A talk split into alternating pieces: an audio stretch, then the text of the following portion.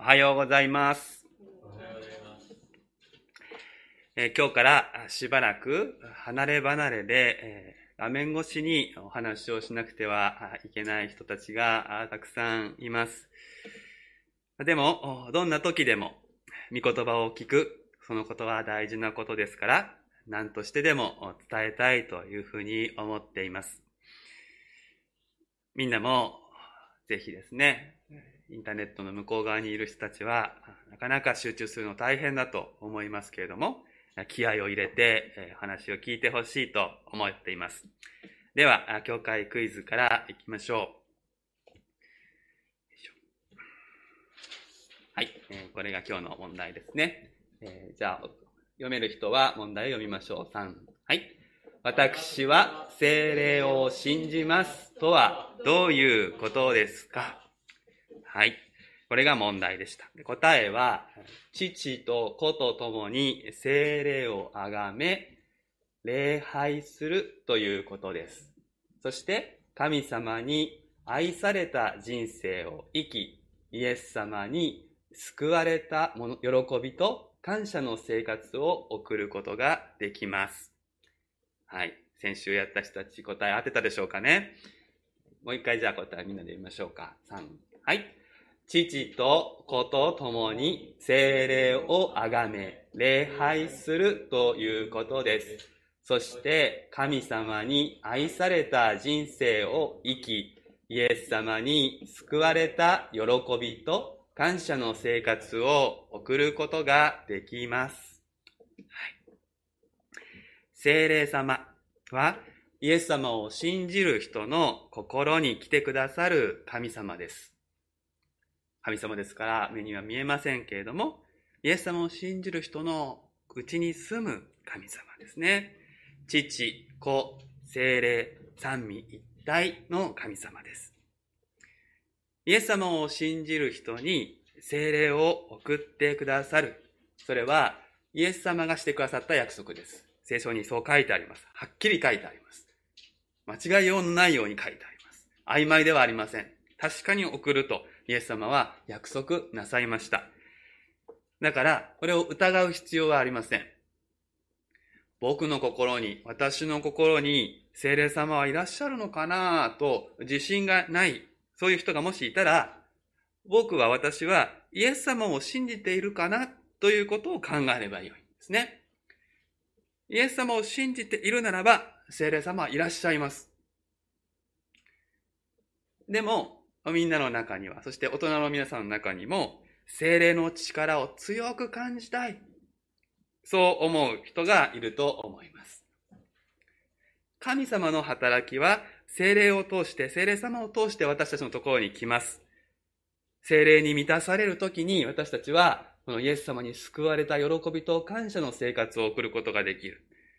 精霊に満たされると神様に愛されているということが心が震えるほどわかる。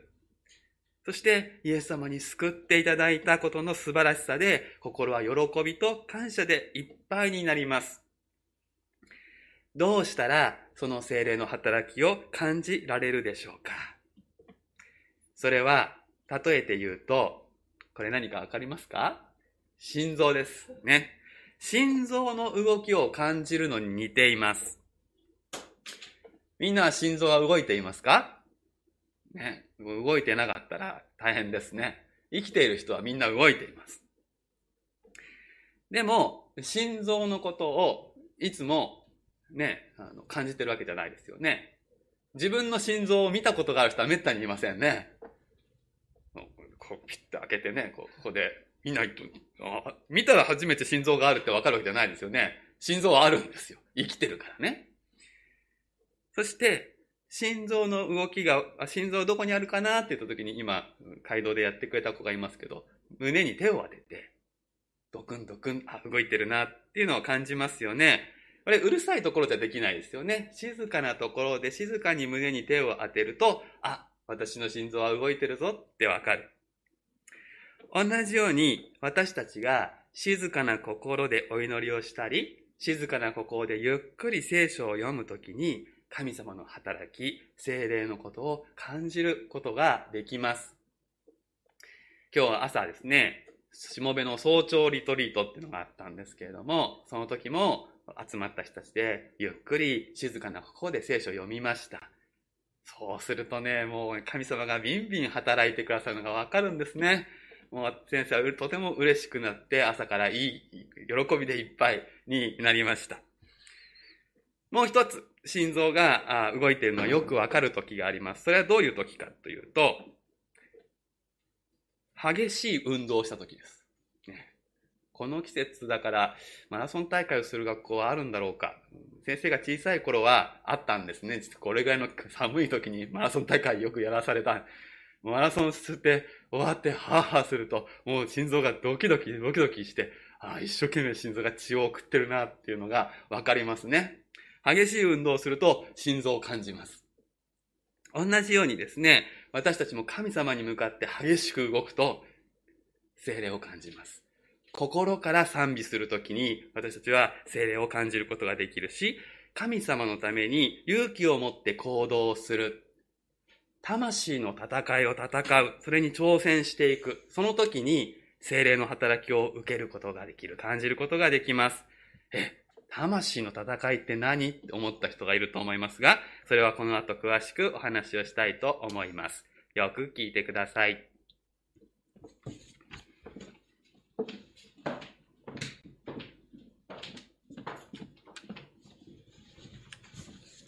それでは本日の宣教箇所、ペテロの手紙第1、2章11節から17節を拝読いたします。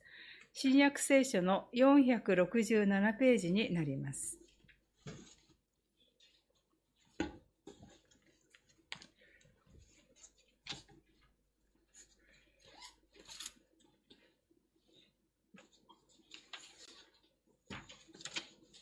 それでは、ペテロの手紙第1、2章11節から、愛する者たち、私は進めます。あなた方は旅人、気流者なのですから、魂に戦いを挑む肉の欲を避けなさい。違法人の中にあって立派に振る舞いなさい。そうすれば、彼らがあなた方を悪人呼ばわりしていても、あなた方の立派な行いを目にして、神の訪れの日に神を崇めるようになります。人が立てたすべての制度に主の家に従いなさい。それが主権者である王であっても、あるいは悪を行う者を罰して、善を行う者を褒めるために、王から使わされた総督であっても従いなさい。善をもって愚かな者たちの無知な発言を封じることは神の御心だからです。自由なものとして、しかもその自由を悪の言い訳にせず、神のしもべとして従いなさい。すべての人を敬い、兄弟たちを愛し、神を恐れ、王を敬いなさい。それでは本日の宣教題、魂の戦いというタイトルで、原先生に本日の宣教をお願いいたします。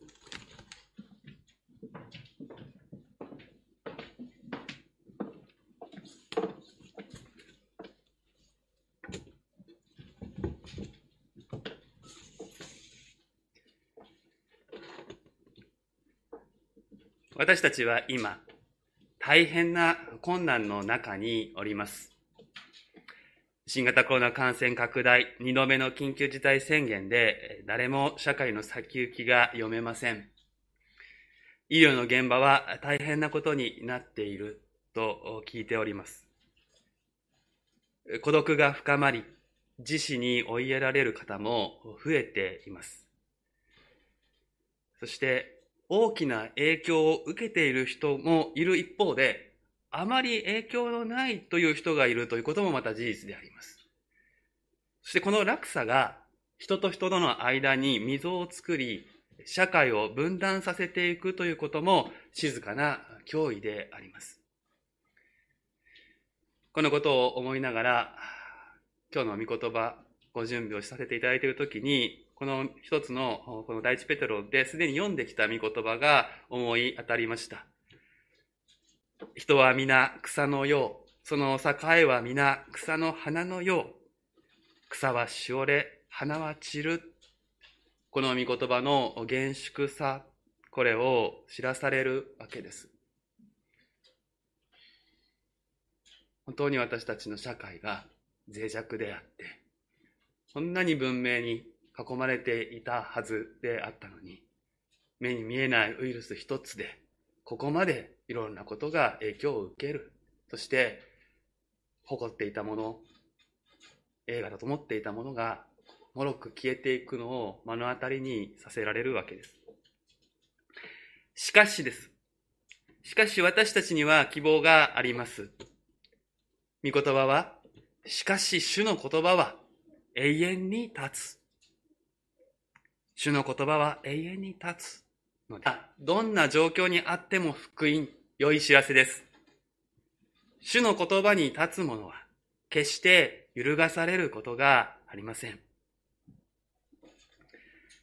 使徒ペテロは希望を持って語りかけています。この困難な世界で、分けても誠の神から離れた社会の真ん中で、どうやって生きていけばよいのかを、一つ一つ導いていきます。私たちもこの困難な時代と社会の真ん中で生き抜いていく、そのために、しっかりと御言葉に聞きたいのです。愛する者たち。今日の箇所は、愛する者たちとの呼びかけから始まります。この一言は、すっと読み流してはならないものです。これは単にペテロが自分の友人、親しい人たちに向けて呼びかけているということではありません。ここには、神に愛されている者たちという意味が込められています。神に愛されている者たち。愛する者たちというこの最初の呼びかけに、この手紙の始めから2章10節まで、先週まで私たちが読んできたこのすべてが凝縮されているというふうに言って言い過ぎではないでしょう。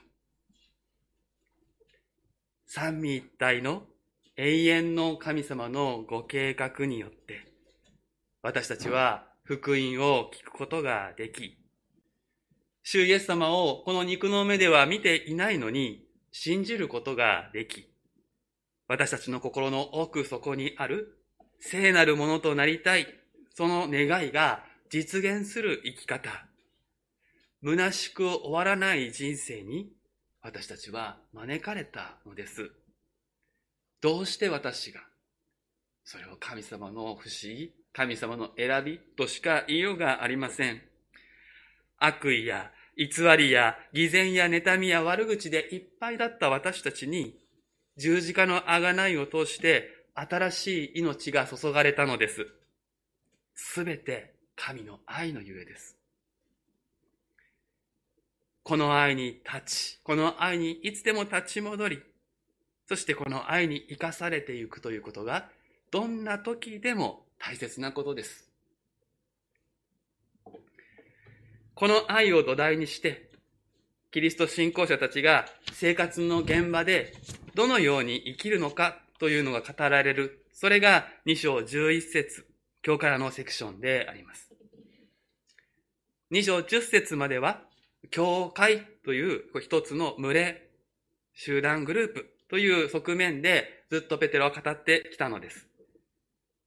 ここからしばらくは、一人一人の信仰者が社会の中でどう生きていくのかということにフォーカスが当てられていきます。そのことが一つわかるのは、今日の御言葉の最後のところで、兄弟を愛しなさいっていうふうに言われていますよね。それまでは、互いに愛し合いなさいって教えられてた。それは群れだから。群れの中では互いにってことが言われます。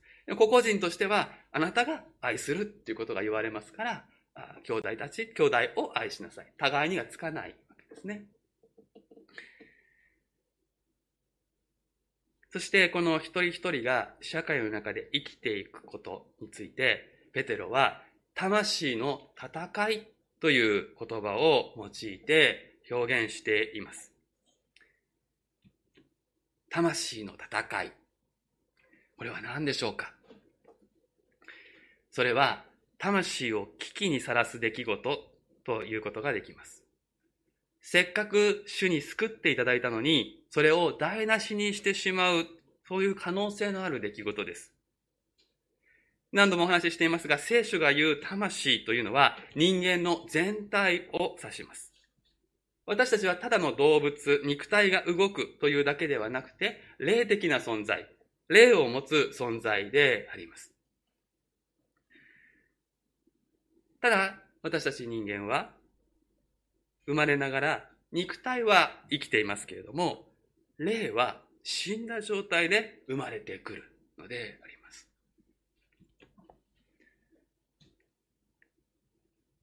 ですから、魂という全体的な観点から言いますと、壊れた状態で、半分動かない状態で、機能不全な状態で始まるということです。けれども、福音によって新しく生まれると、霊が蘇ります。そして、霊と肉からなる人間の全体性が回復するわけです。これが魂の救いです。肉は、体は食べ物で成長いたします。もちろんこの肉っていうのは単純な体だけではなくてですね、私たちが教育によって発達させることもできる脳とか、そういうことも全部含むわけですけれども、見えるもので私たちはこの体を成長させるわけですよね。そして一方で、霊は精霊の働きによって、御言葉で養われて成長します。この両者はバランスよく成長していく必要があるのですこれぴったり全てのところに当てはまる例えではないのですけれども、肉と霊というのは、ある面では、車の車輪に例えることが、両輪に例えるようなことができます。右と左のタイヤが揃って、初めて車はまっすぐ進みます。片方パンクしたら危険です。右と左のバランスが悪くても危ないですね。どんなにアクセルを踏んでもまっすぐ進めないということです。最初に言いました。私たちは霊的には死んだ状態で、つまり霊的な面のタイヤはパンクした状態で生まれてくるわけです。だからこの世界は事故だらけなのです。自分はこれがまっすぐだと思って走るんだけれども、まっすぐ行かないわけです。相手もまっすぐだと思って走ってくるけども、まっすぐ行かないわけです。だから、すれ違ってみたり、ぶつかってみたりする。この世界は事故でいっぱいです。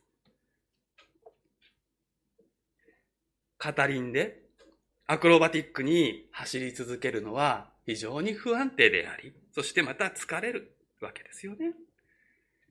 けれども、魂が救われるとどうなるでしょうか。両輪がしっかり地に足をつけますから、安定した走りができるようになるわけです。もちろん、運転を習い始めればすぐわかりますが、車が両輪揃ってるからうまく走れるって、それほど簡単ではない。でも、魂が救われるということは、肉と霊が両方とも車輪を持ってしっかり人間らしく歩むことができる可能性が備わり、そして私はそこで初めて生きていくっていうことを習い始めるわけですね。で、この魂の戦いというのは、このせっかく回復した全体性を失わせようとする力との戦いであります。見言葉を読みますと、肉の欲が戦いを挑んでくるというふうに書かれておりますね。魂に戦いを挑む肉の欲とあります。この肉の欲と言いますと、まあ、体の欲とも言い換えることができますけれども、これは、まあ、何かって考えるとですね、パッと読むと、まあ、思いつくのは暴飲暴食とか、まあ、性的な逸脱とか、あるいはこう、見た目を良くする。若い人の言葉で言うと、映えるようにする。まあ、そんなようなことにこう、執着する。そういうこととかが連想されるかもしれません。それは問題ではあるわけですけれども、ここで使われている言葉をよくよく調べていきますと、この言葉は、肉に属そうとする欲。そういう意味だということがわかります。肉に属そうとする欲。ま大胆に言い換えるならば、肉だけで幸せになろうとすること。これが肉の欲なのです。目に見えるもの、私たちが把握できるものだけで幸せになろうとすること。これが肉の欲。肉に属そうとする欲です。聖書は肉といったもの、目に見えるものを全部悪いものだというふうには言いません。肉は、この目に見えるもの、この世界、そしてこの世界にある様々なものは、神様の被造物であって、神様からの贈り物、賜物であります。食べることも飲むことも、性的な関係もファッションも、それ自体悪いことではありません。しかし、人間は肉だけで生きている。肉だけでできているのではありません。肉と霊の統合体として生きるのが健全な姿です。ですから、霊をないがしろにし、神様との豊かな交わりをないがしろにして生きさせようとするありとあらゆる力が魂に戦いを挑む肉の欲なのであります。これは言い換えますと、私たちが旅人、気流者であるということを忘れて生きるということです。この旅人、気流者というこの表現は、私たちのこの体、この肉が永遠に続くものではなくて死ぬものだ。そのことを表現している旧約聖書の言い回しであります。魂の救いをいただいた人は永遠の命を持っていますけれども、それはご存知のように、この、この体でいつまでも生きるという、こう不老不死ではないわけです。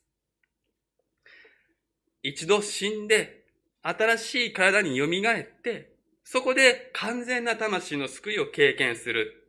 そのように私たちは約束されているわけですね。そのそのことを信じている私たちは、逆に言うと今の肉、この今の体は永遠ではないということをよくよく知っている者たちであります。永遠の命を持って生きるということは逆説的ですけれども、一度死ぬんだということ。これを大前提に生きているということです。魂の全体性を回復している人は、永遠に続く霊と、一度死んで終わりを迎える肉の両方をわきまえて生きている人です。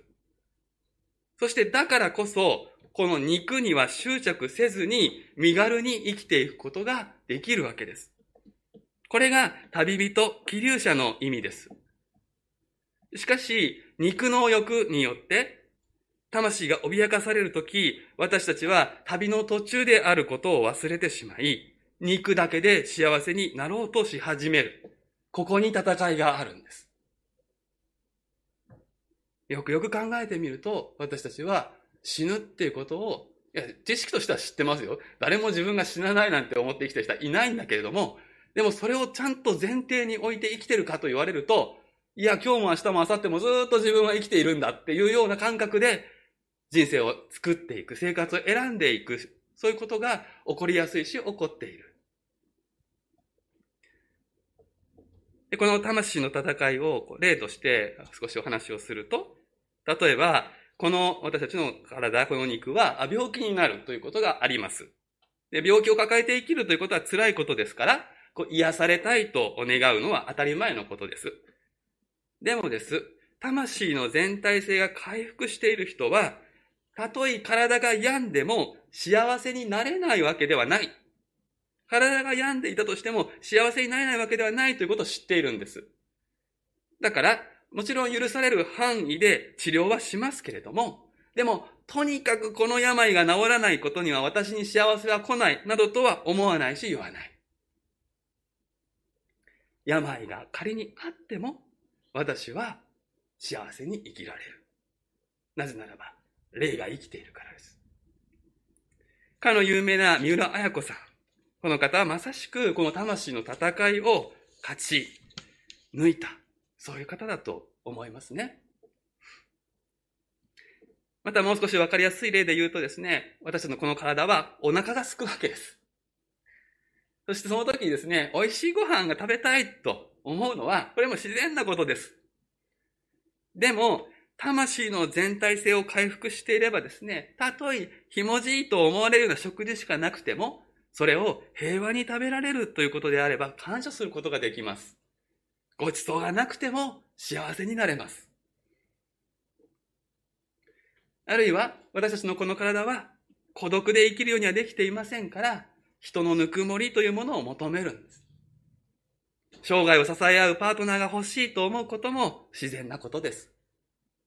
でも、そのようなパートナーがたとえ与えられなくても、霊の家族があり、キリストがいらっしゃるんです。いわゆる、もうこの若い人たちの言葉にはなくなっちゃったかもしれませんけど、ちょっと前まで言われたリア充。これを経験できなくても、魂の幸せは経験できるんです。ここに立ち続けるということが、魂の戦いに勝利するということです。ですから、肉の欲を避けなさいということは、霊に属することを求めなさい。求めていきなさい。神様との関係をますます豊かに強いものにしなさいということだとわかります。もしこの肉の欲っていうのがですね、単にこの体の欲求ということであったならば、そこから逃げる、避ける、自分の体からどうやって逃げたらいいでしょうかそれは無理なのです。この避けなさいという言葉はですね、距離を取るという言葉なんですね。今流行りのディスタンスです。肉に属そうとする、肉だけで幸せになろうとする思いから、ディスタンス、距離を取りなさい。距離を取ったらですね、別のところに近づくわけですね。私が今このマイクから距離を取れば壁に近づくわけですよね。肉の欲から距離を取ったら、その反対側にあるものに近づくことになります。それは霊に属するということです。もちろん体のことはどうでもいいと言ってるわけではありません。でも体のケアはですね、進められなくても私たちはすると思うんです。けれども、体のこと、肉のこと、死んでしまったらもう終わりというようなことに私たちの心を執着させようとする。その力がこの世界には働いているわけです。だから、肉の欲を避けなさいと常々言い聞かせなくては、魂の全体性というのが脅かされるわけですね。そして、もっと積極的な面があります。肉の欲を避ける。肉だけで幸せになろうとするのではなくて、神に近づき続けることで何が達成できるのかというと、違法人の中にあって立派に振る舞うことです。でこの言葉も詳しく説明する必要があります。まず、違法人という言葉ですが、これは旧約聖書のやはり古い言い回しで、誠の神様を信じるに至っていない人のことです。え民族とか人種の問題ではありません。誠の神様を信じていない人のこと、まだ信じられていない人のことを聖書は違法人と呼びます。特に新約聖書では。魂がまだ救われていない、肉だけで生きている方々です。ペテロの手紙の読者たちも、また私たちも一週間のほとんどをこの違法人の中で過ごします。さあそこで立派に振る舞う。これは何でしょうか？この進められているこのこと。これは魂の戦いのより積極的な側面なのです。肉の欲を避けるということと立派に振る舞うということは表と裏の関係です。でですね、私自身がそうなんですけれども、この立派に振る舞うという日本語の表現に違和感を覚える方があるいはあるかもしれないと思います。この立派というとですね、何かこう偉そうなイメージを持つかもしれません。えあるいは振る舞うっていうとですね、この見せかけっていうような印象をこう、あ持つかもしれないわけですね。全然そういうふうに思わない人は、あの、いいんですけれども、私なんかは、こう、立派に振る舞うなんて言われると、ええー、ってちょっと思ってしまう。でもこういう時にですね、聖書の言語、ギリシャ語もともと調べるっていうのは大きな助けになります。この立派と訳された言葉は、美しいっていう、そういう言葉なんですね。そう訳すことができる言葉。え振る舞うっていうのは、これもまた流行りの言葉で、生活様式っていう言葉です。つまりこれは、違法人の中で、まだ誠の神様を知らない人たちの中で、美しく生活しなさい。こういうふうに訳すことができるんですね。どうでしょうか？印象は随分違うのではないかなと思うんです。大胆に言い直すならば、キリスト信仰者として美学を持っていきなさい。そういうことですね。小手先ではなくて、こう生き様が美しい。そのような生き方です。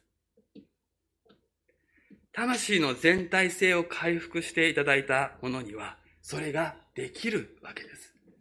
聖書はできない命令を書きません。魂が救われた人にはこれができるので進められているわけですね。いや、これは大変だと思うかもしれません。ええ、実際大変です。肉に属そうとする力に抗わなければいけないのですから。そうしなくては美しさは生まれないんすね。けれども、この生き方は全ての人にメリットがある。有益なんです。まず第一に、あなた自身が美しく生きたいと心の底で願っているはずです。これはもちろん精霊に助けられなければできません。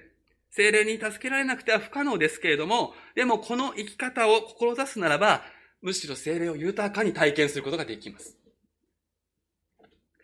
せっかく救われたんです。せっかく魂の全体性を回復していただいたわけですから、この救いの奥深さを体験できないとしたら、これはもったいないことであります。イエス様を信じて罪許されたところで終わってしまったら、フルコースの料理の前菜だけ食べて、メインディッシュの前に、じゃあ失礼しますって帰るようなものです。そしてこのように生きていくことのメリットの2番目は、もしそうするならば、あなたの周りの人たちが神を崇めるようになるんです。もちろん、人に見せるためにするんではありません。人に見せるためにするなんてのは、美しくもなんともないですから。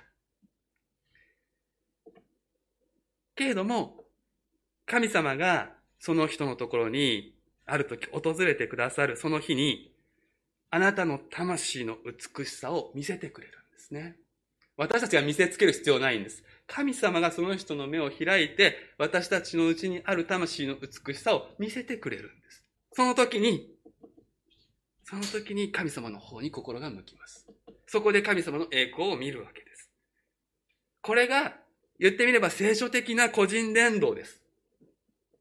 今日は午後に、タンポポ伝道会議っていうのをやりますけれども、教会の伝道ということと、個人伝道っていうのはアプローチが違うんです。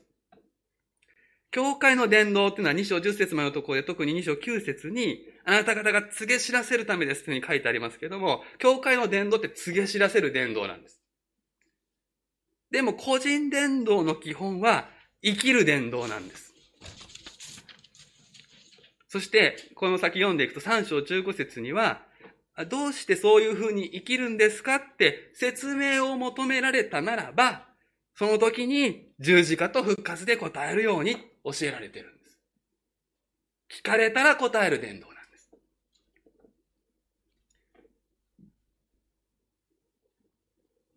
霊に軸足を置いて、精霊に助けられた美しい生活様式を勝ち取っていく。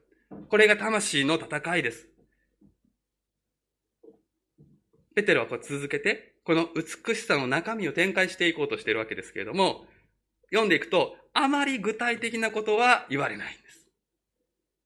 なぜだかというと、何が美しい生活様式かを規則のように列挙して、それに従っていく立法的な生き方は全然美しくないからです。もちろん悪を行うこと、罪を犯すことが美しくないことは言うまでもありません。でも、何をしますか？どうやってやりますか？何をあえてしないか？そういうようなことっていうのはですね、ことごといろいろあるわけですけれども、それは精霊に聞きながら、その人自身が磨いていくものであります。だから事細かに言われない。精霊が許さ、精霊と相談して許される限りにおいて、美味しいご飯を一個食べてもいいし、精霊が許される限りにおいて、かっこいい車に乗っていいし、精霊が許される限りにおいて、綺麗な服着ていいんです。でも精霊と相談して、うん、これはやめよう。いや、これはやろう。教えられたならば、それに導かれていくと、美しい生活様式が出来上がっていきます。だから、この美しさは、大きな意味で言うと、同じ方向を向いていますけれども、一人一人において現れ方が変わってくるわけです。そしてでも、そうは言っても、この美しさ、立派な振る舞いには、勘どころというようなものはあります。それが、13節人が立てたすべての制度に、主のゆえに従いなさいと続いていきます。この中で、従うということ。これが美しさの勘どころ。神の御心の勘どころであります。この後実は歌、この従うということがキーワードになってズンズンズンと展開がされていきます。美しい生き方は従う生き方なんです。けれども、ここもやはり注意深く読まなければいけないんです。ここで言う従うは、絶対的服従ではありません。聖書には、従うと訳される言葉がいくつもあるんです。ペテロの手紙でもいくつも使い分けがされています。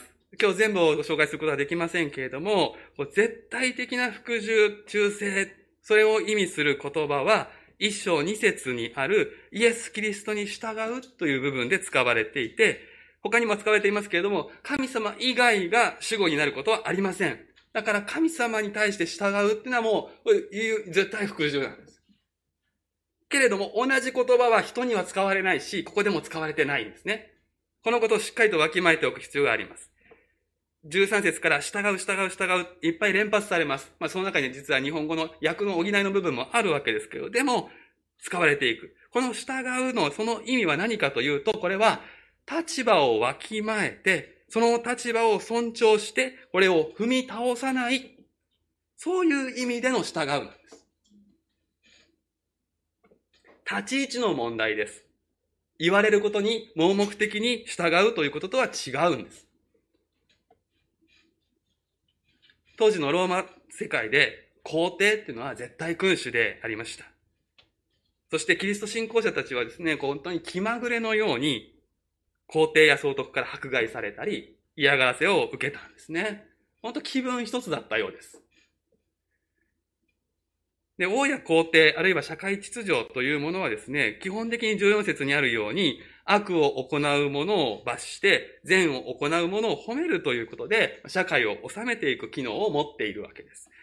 けれども、このずれた世界の中で、ずれた人間がそれをしますから、善を善とみなさずに、かえって悪とする。そういうことはしょっちゅう起こるわけです。まあ、我が自分たちの国を見てもそうだし、隣の国を見てもそうですよね。あれは善なんじゃないのかなと思うことが悪だって言って強制収容されたりする、そういう世界を私たちは近くに感じますよね。本当にこう人間が決める善悪っていうのは相対的であって、時代や権力者の気分で変わってしまうものです。で、そんな中でキリスト信仰者は神の愛に立って善を行います。でも、それが悪く言われることだってあるんですね。過去にもそうですし、今だってあります。で、そういう時、自分が正しいとことをしている。しかも聖書に教えられて神様に従って正しいことをしている。なのにもかかわらず、それを悪だと言われる。善悪を履き違える権力者が出てきたとき、私たちの心はどうなるか。ちょっと想像してみるとですね、もうそれを倒して、なんかもう新しい社会を作ろうとする。できるかできないか別としてなんかそうしたくなる。革命を起こしたくなるような思いが出てくるのではないか。もうやってられん。そんな気持ち。この社会は間違ってる。正さなくてはいけない。そんな風に考えることが起こるのではないか。そして、けれどもです。そのために、その時に、その人たちが手にするのは何かっていうことなんです。そこで出てくるのは、肉に属そうとする欲なんです。その時使おうと思うものは、肉だけでどうにかしようとする力に引っ張られていくんです。誤解のないように言いますが、社会の不正を放置してよいということではもちろんありません。けれども、私たちが旅人である、死ぬべき存在であるように、この世界そのものも、主の裁きを通過しなくては永遠のものにはならない。聖書そう教えています。神が裁くのです。神がなさることです。それを私たちは踏み越えてはいけない。私たちは世の中がどうなろうと構わないというわけではありません。しかし、世の中がどうなろうと淡々と評価されようとされまいと黙々と精霊の促しに従って、強いられてではなく、愛に立って良い技を行い続けることに私たちは召されているんです。キリスト信仰者の戦いは、外にではなくて、内にあるんです。革命すべきは、私自身のあり方であって、社会ではない。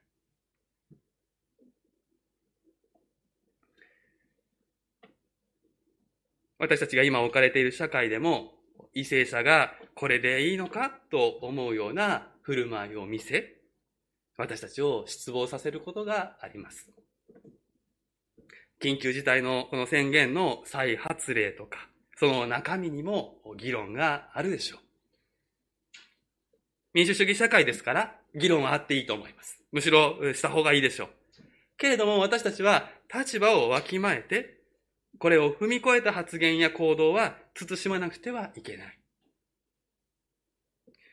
世の中がそのような批判ムードに包まれた時こそ、私たちは精霊の美学を発揮して、違法人と悪口の連帯感を持つよりも、目の前に困っている人がいたら助けるということ。分かち合うことのできる良いものがあるならば、一人自慢しないで分け合うこと。そして、立場のある人たちのために祈るということを選ぶものでありたいし、ありましょう。私たちは神様に愛されたものです。神の子です。ですから自由なんです。何かをしなくては認められないとか、美しい振る舞いをしなくては見捨てられる、見限られるとか、そういうことでは全然ないんです。魂の救いは失われません。だからこそ、この自由をもって、すべての人を敬い、兄弟たちを愛し、神を恐れ、王を敬いましょう。お祈りをいたします。私たちを愛してくださる神様、今一度、あなたのご愛の大きさに私たちを浸してください。あなたのご愛の大きさに私たちの心が打ち震えるように、聖霊様はどうか働いてください。そして私たちの魂を脅かす肉の欲、肉に属そうとする欲から私たちが距離を取り、神様あなたとの豊かな交わりを追い求めるものとして引き続き生かしてください。